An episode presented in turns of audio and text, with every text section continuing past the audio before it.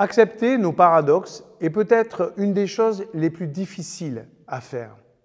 Ce sont souvent les épreuves ou les situations extrêmes qui nous ont poussés à cela, à les accepter. Parce que nous réalisons l'écart qui existe entre ce que nous aimerions être et ce que nous sommes vraiment. D'ailleurs, on utilise pas mal de méthodes pour éviter cette prise de conscience. Par exemple, on essaye de cacher nos intentions.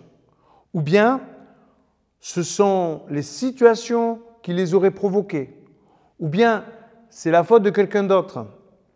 Paul nous propose beaucoup plus simplement d'accepter ces paradoxes. Dans Romains 7, versets 14 à 20. Accepter ce paradoxe entre notre raison et notre motivation profonde, les psys diraient entre notre conscient et notre inconscient. Pourquoi accepter?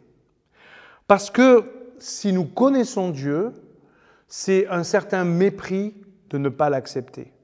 Nous ne pouvons pas vraiment cacher à Dieu ce paradoxe intérieur. C'est fuir aussi notre responsabilité. C'est entrer dans un mensonge et puis lui reprocher notre situation ou reprocher aux autres notre situation. C'est pathétique. Remarquons combien le péché est subtil.